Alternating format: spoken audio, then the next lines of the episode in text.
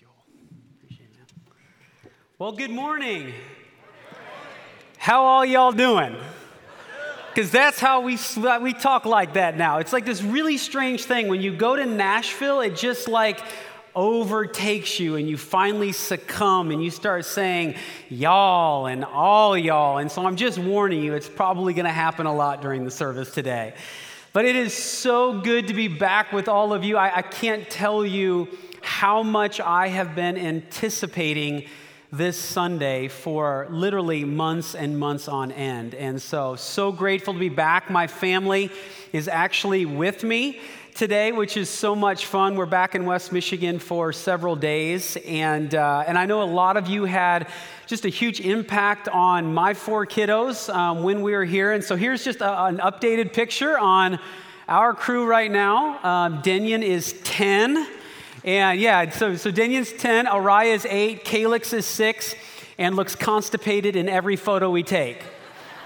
We have not figured out how to remedy that. Maybe some of you photographers out there could give us some good pointers.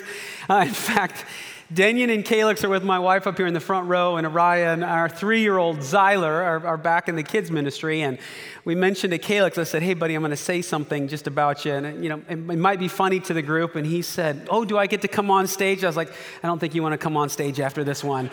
So, and then Zyler there is 3 and wants to rule the world eventually, so he's giving us a run for his money and for our money. But so this is our crew, and for those of you who I've not had a chance to meet before, I had the incredible privilege of serving as the teaching pastor here for several years, and it's been a year since I last guest taught. It's been exactly a year, and for those of you who recall and were here last year, my family and I had been in Nashville for 6 months. We had been gone from Central for just over 8, and I had mentioned to you last summer that we had no idea yet why God had moved us to Nashville. And now being a year later, we actually do have some clue why we're in Nashville. And it's really just materialized in the last few months. And I had just mentioned to Craig, I said, hey, are you good if I just give them a quick update on things? He's like, yeah, please do. So in February, something that has just been an umbrella term for the ministry stuff that I was doing was just called Walking the Text. That Walking the Text became a formal nonprofit organization, and we launched a brand new website at walkingthetext.com, where the entire ministry is around creating experiences and resources to help people learn, love, and live out the Bible as it was intended by understanding its original context. And so everything is there, but I wanted to highlight 2 things because there's nothing that you pay for at Walking the Text. Everything is free. We're just constantly trying to make resources that will help people better understand and engage the Bible. And 2 things I wanted to highlight is that in February with the website, we launched this thing called the Teaching Series, and every week I do a TED Talk-length teaching 18 minutes or so or less on some aspect of the Bible. And again, that's just delivered to you for free. And people get emails on Tuesday morning. So they're video teaching, so they're highly visual. And then there's also discussion questions for small groups, for individual study. And it's also available as a podcast. And so you can learn more about that at walkingthetext.com. And then also I wrote an ebook. It's a short ebook. It's only 40 pages long called The Number One Mistake Most Everyone Makes Reading the Bible. And it's the first time that I have laid out in a framework about how I think we all ought to be engaging the Bible and reading the Bible in relationship to its original context. And so I wrote this for the seasoned follower of Jesus who's been at this for 50 plus years. This will challenge you to think about the Bible in different ways to get back at its context. And I also wrote it for the people who've never picked up a Bible and they can understand exactly what's going on, or even for my 10-year-old to be able to read it and understand. So those are just some resources, and there's other things at Walking the Text. And this is about 75-80% of my world, and the other 20%, God's got me in the business sector, and I'm really loving and working with business leaders and whatnot.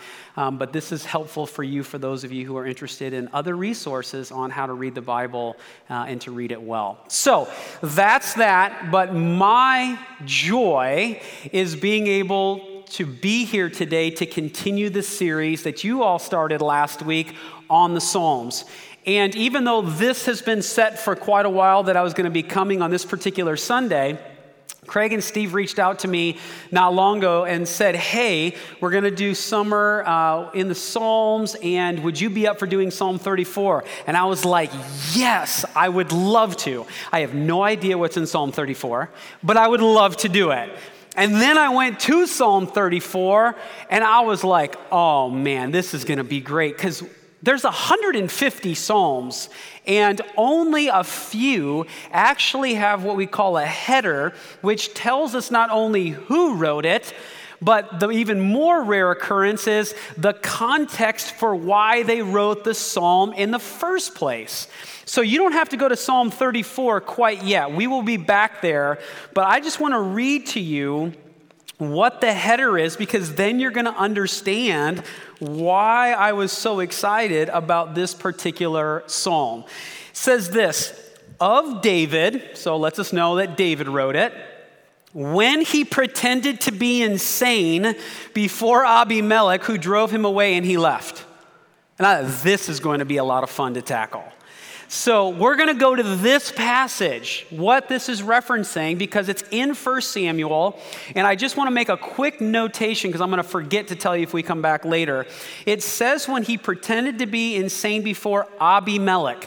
The guy we're actually going to see in 1 Samuel 21 is a guy by the name of Achish. And so some go, well, there's a discrepancy there. Well, maybe, but probably not. Ahimelech in Hebrew means my dad is king. So if your dad is king, guess what you get to be? Right, king. So they actually think that this was a throne title, and Achish is his actual name. And so I just wanted to preface that as we go to 1 Samuel 21. That's where I would like to invite you. So if you snagged one of the Bibles on the back, if you want to pull out your phone or a tablet, whatever you have, and if you want to come to 1 Samuel 21, if you're not familiar with the Bible, this is the 9th book in the Bible, so begin at the very beginning and head to the right, and you'll come to 1 Samuel. There's also a 2 Samuel, but this is in 1 Samuel 21. And there's a context for even 1 Samuel 21. And so I'm going to breeze through this really quickly, but David, who later becomes King David, comes on the scene in the Bible in 1 Samuel chapter 16. And it happens that Samuel, who's the prophet, anoints David as the next king of Israel. So that happens in chapter 16, but there's already a king. It's King Saul. In chapter 17, David defeats Goliath in the Elah Valley. So here in this valley, David is victorious, and he rises to stardom, and literally a song is then constructed around this, and it goes like this. Saul has slayed his thousands, but David his tens of thousands. Because Saul is king, so you got to give the king his due. But it's the women that constructed this song and sang it, and they go, but David his tens of thousands. And because David defeats Goliath in the Elah Valley, King Saul has him as a major military commander now for the Israelites.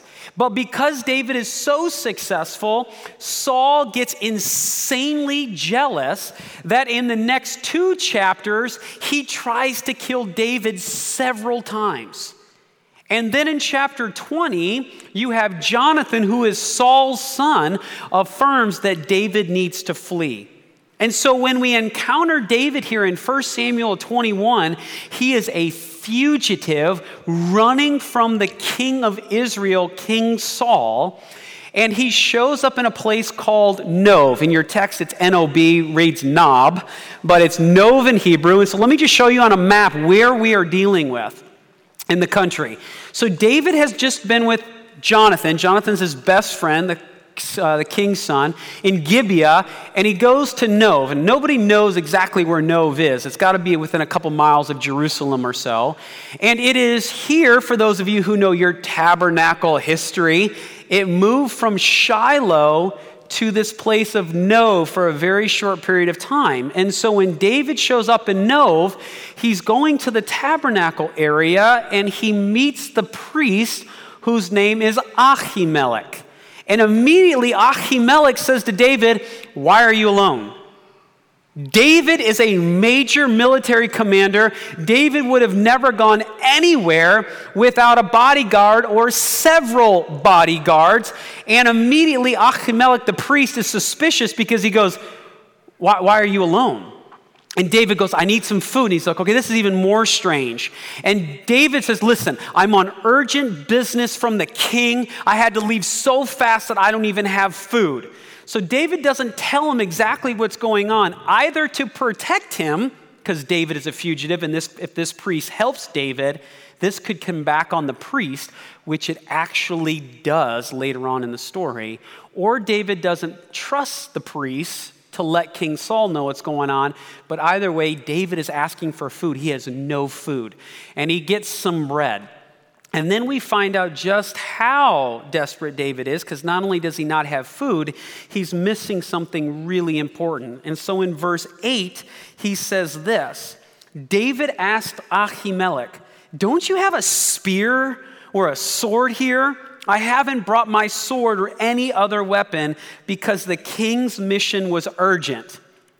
The priest replied, the sword of Goliath, the Philistine, whom you killed in the valley of Elah, is here. Now, this is such an interesting way for the priest to talk. He's like, well, I've got the sword of Goliath. You know the Philistine. You remember that guy you killed in the Elah Valley? I wonder if David is standing there going, you know what? I totally forgot about that. Like, thanks for reminding me about the most epic moment in my life when I took out Goliath. Like, it's just hilarious. And then the priest goes on and he says, here's a sword. There's nothing like it. And David replies, he says, there is none like it. Give it to me.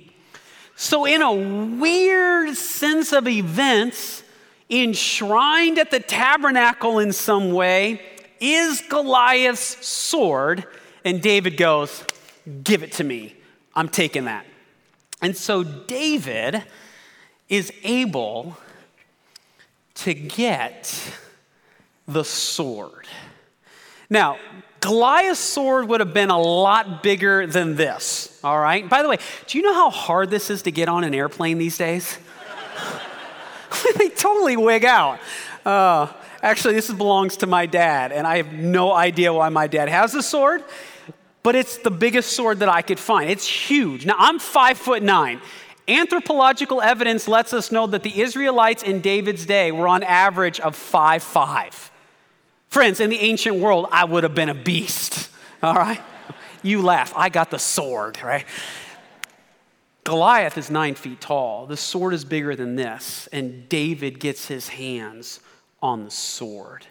And now David has bread. He's got his provision. He's now got his protection, and then he goes somewhere else. And check out where he goes. Verse 10.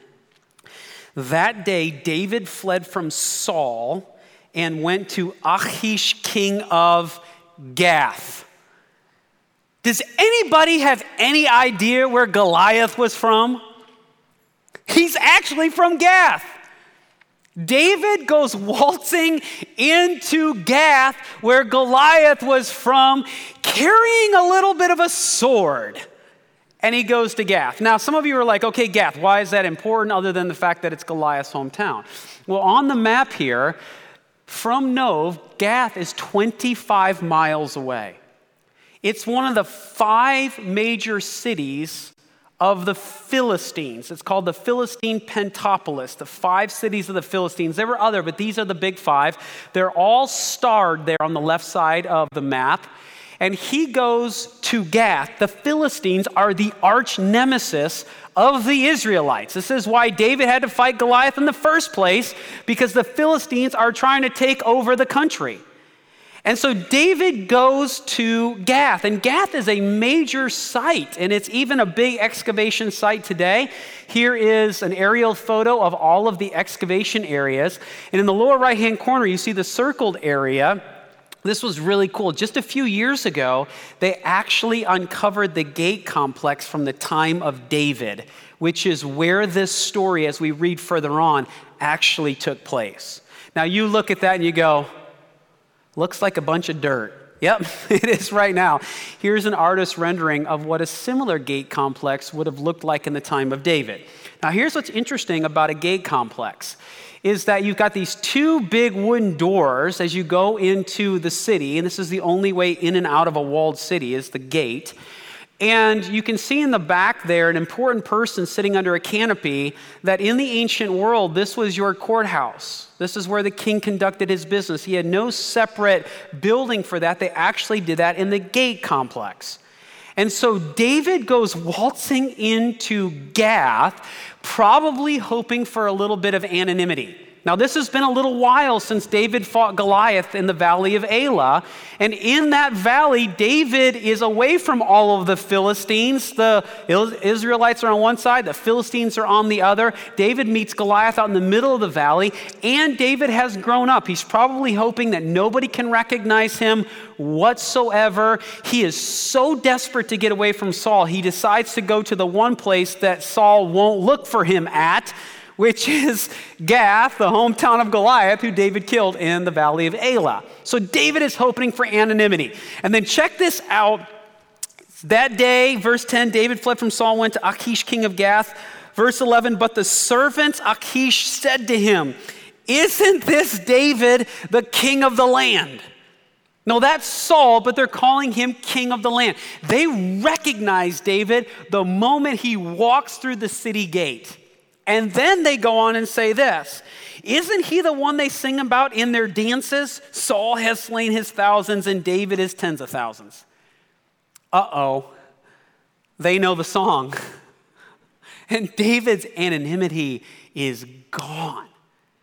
And then it says this, David took these words to heart and was very much afraid of Achish, king of Gath. So he pretended to be insane in their presence. And while he was in their hands, he acted like a madman, making marks on the doors of the gate and letting saliva run down his beard. And then Achish said to his servants, look at the man. He is insane. Why bring him to me?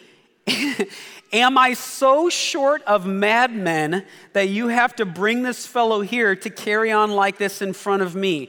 Must this man come into my house? And David left Gath and escaped to the cave of Adullam. So David goes walking into the city. And right away they go, well, hello there, David. What you got in your hand there? I wonder if David's like, what, this? You know, it's the strangest thing how I came across this particular sword. And they're saying, aren't you the one that they sing the song about? Saul has slaved his thousands, David his tens of thousands. And immediately, like, fear just rises in front of David.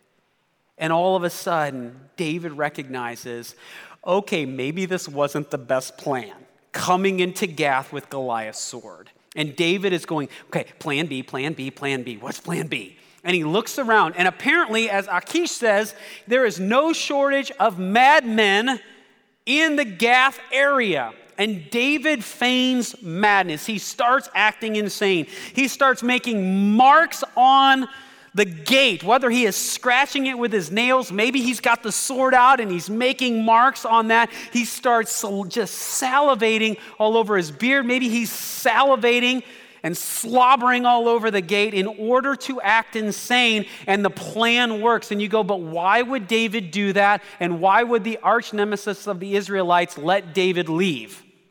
Well, in the ancient world, if you were insane, if you were a madman, the people believed that either a god was doing this to you or that you were possessed by an evil spirit or a demon in some way. And so in their thinking, if you harmed that person, you would take on their curse or something would happen to you.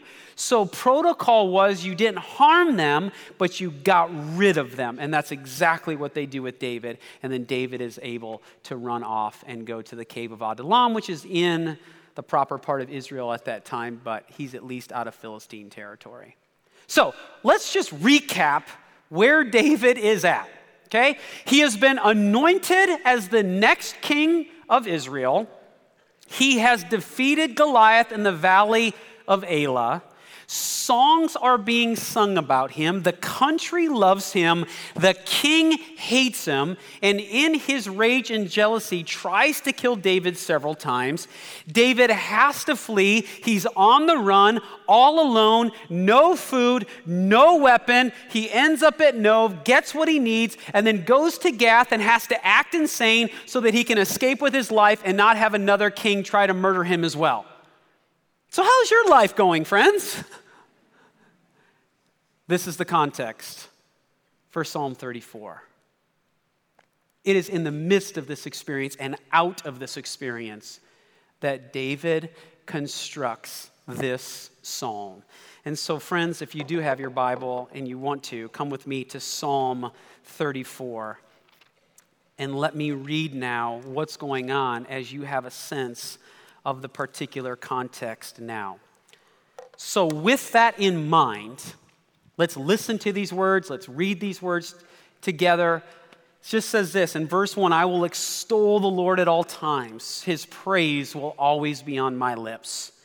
I will glory in the Lord. Let the afflicted hear and rejoice. Glorify the Lord with me, and let us exalt his name together. See, without the context, you come here and you start reading these first few verses and you go, man, that sounds really nice. But then knowing that David is writing these words out of an experience where he was at the lowest of lows, slobbering at the gate. And he says, I will extol the Lord at all times. His praise will ever be on my lips. And then he goes on, verse 4, I sought the Lord and he answered me. He delivered me from all my fears. Those who look to him are radiant. Their faces are never covered in shame. This poor man called and the Lord heard him. He saved him out of all of his troubles. The angel of the Lord encamps around those who fear him and he delivers them. Taste and see that the Lord is good. Blessed is the one who takes refuge in him. Fear the Lord. This is a revere. Revere the Lord, you as holy people.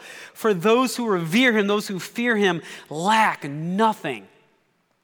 And then for the next 13 verses, David continues to go on and on about how God is close to the brokenhearted, to those who are at these awful times in life. This is a God who is there with them. Read the rest of it on your own time. It is amazing how the rest of Psalm 34 plays out. But friends, what I'm interested in now is asking the question, how do we experience God this way so that we can talk like this in the midst of our circumstances? How can we say, as with David says, taste and see that the Lord is good. Blessed is the one who takes refuge in him. I will extol him at all times. His praise will always be on my lips. And I believe the answer to that comes in how David actually frames this psalm in the very first verse. Notice with me again, verse 1 just says this, I will extol the Lord at all times. Now let's talk about this word extol. How many of you actually use this word in conversation over the last week? Yeah, we don't use this, do we? I don't even remember the last time I used the word extol. Some of you, maybe you're like, I don't even know what the word extol means. So here's the word behind it because it's helpful to understand the Hebrew behind it because I believe this is the key to helping us experience God in the way that David did when David is slobbering in the gate complex at the lowest of lows. Here's the word in Hebrew. It's the word Barak. Let me hear you say Barak. Well done. Way to have that in ya. Now, Barak is a word that can mean to praise or to bless. Now, I put praise up there because other translations will use this. We actually have Hebrew words that literally mean to praise, and it's not this one. Barak is better translated as to bless. And what's really cool about this word Barak is that it literally means not necessarily to bless, but the bless is part of it, is it literally means to bend a knee. And this is really cool about how Hebrew works, is that Hebrew doesn't have any vowels. It's just consonants. We hear the vowel sounds, but in Hebrew, words that have the same consonants share the same or a connected meaning. So the word Barak means to bend a knee. It's connected to the Hebrew word Barak, which literally means knee. So the question becomes, how do you get to bless out of to bend a knee? Well, here's the idea, is that when you bend a knee, you are taking the focus off of yourself. It's like in humility, you are dropping down in order to acknowledge someone else, to lift somebody else up. And the idea in this context, David says, I will bless the Lord at all times. I will kneel, I will bow, I will be reminded that God is the giver of all good gifts, and I will bless him. Now, sometimes translations have struggled with using the word bless because one of the things that people have always asked is if God is, self-sustaining without human involvement, then how can we actually bless God? And so that's why they don't use the word bless. But the problem is that we're actually missing what it means in Barak. Barak is this idea of when you're blessing God, that God is the giver of all good blessings, and the moment that we pause and in our hearts, if you will, acknowledge God, we are blessing the blesser for the blessings he has given to us. We are acknowledging to God, you have given this, and so I'm going to take a moment and in gratitude and in thankfulness, I am going to bless you. And so David starts off and he says, I will bless the Lord at all times. And this is the context for the rest of the psalm. Now, when we open up our Bibles, it's just Psalm 34. If I was tasked at renaming this psalm in light of what I believe David is doing and the greater context which we've already looked at, I would simply call the psalm this: blessing God while slobbering at the gate of Gath. Because this is what David is talking about. And what's fascinating to me is David isn't the only one to use this kind of language in the midst of really challenging circumstances.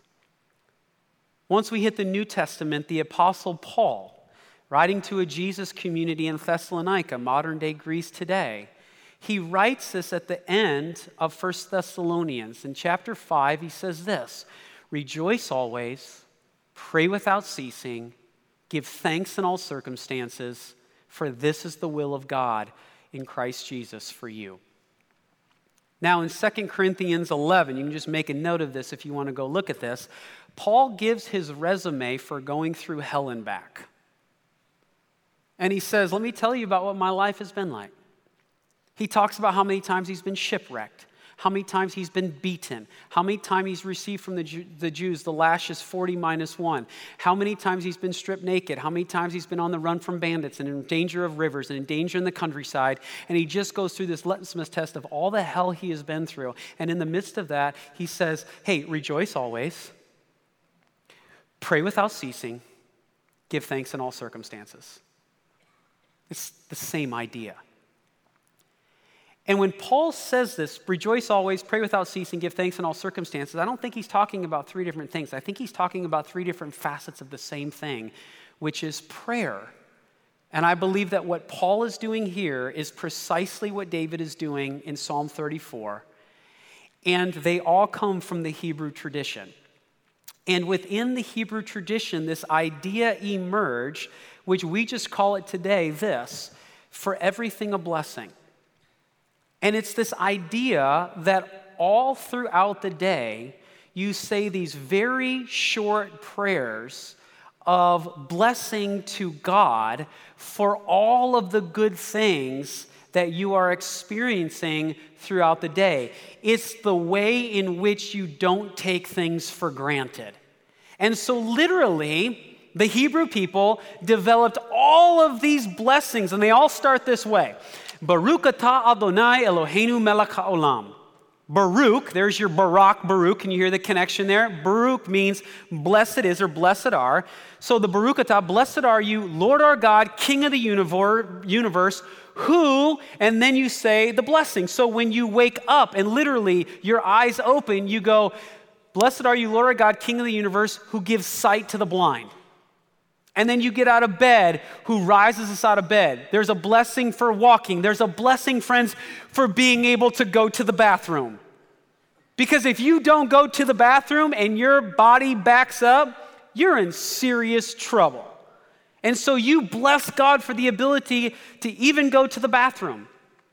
You bless God for the sunshine. You bless God even for the rain. You bless God for the drink, the water. You bless God for the food. Yesterday, I got done having a long run. We came in late Friday night, went for a long run yesterday, got to run along Lakeshore, went down to the state park, ran into a few of you people. And then when I finished my run, like my legs are burning and I'm like, Lake Michigan, there you go. We've got some friends that are letting us stay at their cottage. So I took off my shoes, bolted into Lake Michigan. In 60 seconds, I could not feel my body. I went underwater and got a brain freeze. I'm like, Lake Michigan in June? Yeah, this feels about right. But it was like, God, thank you for the ability to feel. Thank you for this water. Thank you for the ability to run. Thank you for the sunshine. Thank you for West Michigan. Thank you for the memories here. Thank you for this. Thank you for this. Thank you for that. In fact, there is even a blessing for thanking God for the rooster. I kid you not.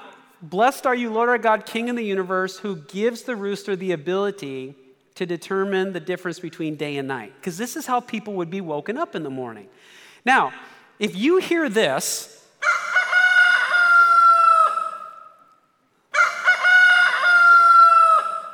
I think a better blessing would be, thank you for strong arms and good aim to throw rocks at roosters that wake us up way too early in the morning. Can I get an amen from somebody? Amen. There's my night owls. Very good. You just self-selected yourself. So there's a blessing for everything. And here's the idea behind this, is that there's always things we can be grateful for. And that for many of us, we live, well, I guess we all live in America because we're all here today, but we live a very privileged life in connection to the rest of the world, where half of the world, 4 billion people, live on less than $2 American per day. America is rich. And for many of us, we just expect. And so when we don't have, we get really upset with God. And we may not say it, but we're basically saying, God, you owe me this. And the idea behind all of these blessings throughout the day is that you are cultivating an awareness of God's presence. You are growing a capacity for gratitude. And when you are growing in your awareness of all the ways God meets us in the midst of our days, and we're demonstrating this gratitude, friends, I believe that this builds up a resiliency within us that when the bottom falls out, like David, even though we may be slobbering at the gate of Gath, we can say, I will bless the Lord at all times. I will find ways to be grateful in the midst of my circumstances. And that we recognize that God will get us through our hard times because we won't be doubting his presence when the bottom falls out, because we have cultivated an awareness during the rest of our days and the rest of our life where we see how God is actually more present in our life than we even understand. In fact, for the Hebrew people, they said, if you can't find a way to bless God 100 times a day, then your eyes aren't open to all the ways God is meeting you throughout your day. Paul says something a little bit later on that I find very, very interesting, that I think is helpful, especially for those of us who are going through a really rough time. The Apostle Paul, to a bunch of Jesus followers in Philippi, writes this in Philippians chapter 4. It goes like this. He says, I rejoice greatly in the Lord that at last you renewed your concern for me. Indeed, you were concerned, but you had no opportunity to show it. I am not saying this because I am in need, for I have learned to be content whatever the circumstances. I know what it is to be in need, and I know what it is to have plenty. I have learned the secret of being content in any and every situation, whether well-fed or hungry, whether living in plenty or in want. And you hear him talking about this, you go, Paul, what is that secret? What is the secret? And Paul, here he goes. I can do all things through him who gives me strength. Probably the number one misquoted passage in the entire Bible.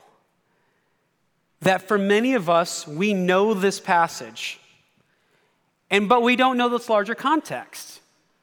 And I've seen this passage used so many times to go, yeah, it's used in terms of saying, well, I can do all things. I can get this job. I can win $1 million. I can win the championship. I can overcome cancer. I can do this. I can do this because my promises that I'm holding on to is Philippians 4:13. I can do all things through him who gives me strength. Friends, Paul is writing this in prison.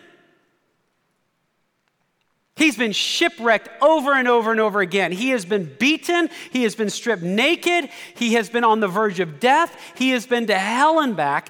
And in this, he says, I have learned the secret of being content in any circumstance. And then he says, I can do all things through him who gives me strength. What he's saying here is that in the worst of times, the promise you can hold on to is that if you are holding on to God, you're going to be able to make it. You will be able to get through, even if it's not the desired result, what God needs you to get through. Because when God is your strength, then you can rejoice always. That if you are like David and you're slobbering at the gate of Gath, or like Paul, you're shipwrecked at sea, or even from my friend Doug, about 3.5 weeks ago, I got a phone call from a dear friend. We started this national conference called the Institute of Biblical Context. It's also why I'm here in West Michigan. It's over the next 3 days. And he called me up and he said, Brad, we haven't shared this with anybody, but I just found out that I have pancreatic cancer. And he said, I'm not going to be at the conference. He says, I'm going to be having surgery here very quickly. And my first question to him was, how are you doing? And he said, man, I've got so much to be thankful for. And he rattled off 10 things he was grateful for. And in the midst of that, I just said, you're going to be all right. Because if that's where your heart is right now, whether this turns out the way you think it will or not, you're going to have the strength to do what God needs you to do. Because, friends, there are these moments where we get that news, we're slobbering at the gate of Gath, the bottom has fallen out. And for some of you, you are in that space today, and I trust that the Holy Spirit is just doing something in your soul right now that will be helpful to you. I also recognize that maybe for some of us today, we're not slobbering at the gate of Gath. In fact, quite the contrary. We're standing in the middle of the Elah Valley. Our sword is raised high and things are going well. Guess what, friends? The question becomes is, are you blessing God in these times as well? Because intuition would say it's a whole lot easier to bless God when things are going well than when they aren't going well. And you would think that is the case, but I think at times that isn't our reality. You see, when David was in the valley of the Elah holding up the sword, it's really interesting the times he is referencing God's presence in the midst of this whole Goliath thing. David has not forgotten God in his triumphs. And David is steeped in the Hebrew traditions. And in Deuteronomy, Moses is speaking to the children of Israel. And he says, when you have eaten and are satisfied, you bless the Lord your God for the good land he has given you. Be careful that you do not forget the Lord your God. And it goes on from there and say, when you build fine houses and your businesses grow and things are well, you're going to actually forget the Lord your God. And the passage actually goes on to say, there actually might be a point where you will say, look at all the wealth that I have manufactured for myself. And God goes, but I am the one who even gives you the ability to manufacture wealth. And the warning is that you do not forget God. That for everything there is a blessing, that when things are going fantastic and you're standing in the middle of the Elah Valley, friends, are you blessing God or are you forgetting him? Or when you are slobbering at the gate of Gath, can you find all the things that God is blessing you with in the midst of your circumstances? And can you bless him for that? Because friends, for everything there is a blessing. And so maybe for some of you, you just spend some time this week. In fact, I'd recommend this for all of you, that you spend a little bit of time this week. You set a reminder on your phone. And maybe it's for 6 a.m., maybe it's 7 a.m., maybe it's lunchtime, maybe it's 8 p.m., whenever your quiet time or a time that you can set aside. And the reminder comes up and it just says, for everything a blessing. And you just ask yourself, have I spent my time today? There's been just these little blessings throughout the day. And for me, friends, it just simply goes like this. I wake up and I go, dear God, thank you for waking me up. Thank you for a new day. Thank you for the ability to go to the bathroom. Thank you for this food. Thank you for a car. Thank you for gas in my car. Thank you for the sunshine. It's just these little moments all throughout the day where you are reminded about how God is meeting you. And you start to cultivate this because, friends, I can tell you this has been the single most influential practice in my life that has cultivated a heart of gratitude and an awareness of God that has changed my prayer life. That on days particularly where I wake up and I feel like some things aren't going well, I just sit down and go, okay, how can I bless God? What can I be thankful for? Because there's always something to be thankful for. And so maybe for you, you just set aside some time, 5 minutes, every day for the next week, and you start cultivating this. You put on a 3x5 card, for everything a blessing. You stick it on the mirror, you stick it on your dash, you stick it on, next to your computer, and you just look at that and you go, okay, how can I begin to build and cultivate this? Because when we are aware of what God is doing in our daily lives, when the bottom falls out, we'll recognize that we have a resiliency, that God will give us everything we need to get through. And when we're standing with the sword high in the valley of Elah, we'll be able to bless the Lord and not forget him and be reminded of when things are going well, who's even behind that in our lives. And friends, as we continue to do this and as we grow in our capacity to do this, I believe, like David, we will be able to say, taste and see that the Lord is good. Blessed is the one who takes refuge in him. Let's pray. God, we do bless you as a community today. And we say thank you for waking us up. Thank you for getting us out of bed. Thank you for allowing us the opportunity to even worship and sing in a country that allows it. Thank you for the vehicles we drove. Thank you for the bodies that we have. God, thank you for all the many ways that you meet us on a daily basis. God, I know that maybe for some of us, we feel like we are at the depths right now, that we are slobbering at the gate of Gath.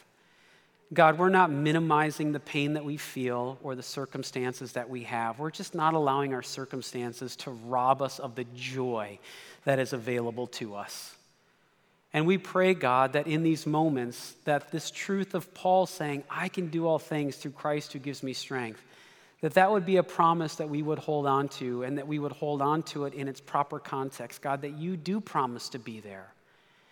And that, God, as we come to you in prayer and that, God, as we just allow others to journey with us in our own heartache and our own pain and our own troubles, because, God, you often demonstrate your presence through others, that, God, we would have strength that we need.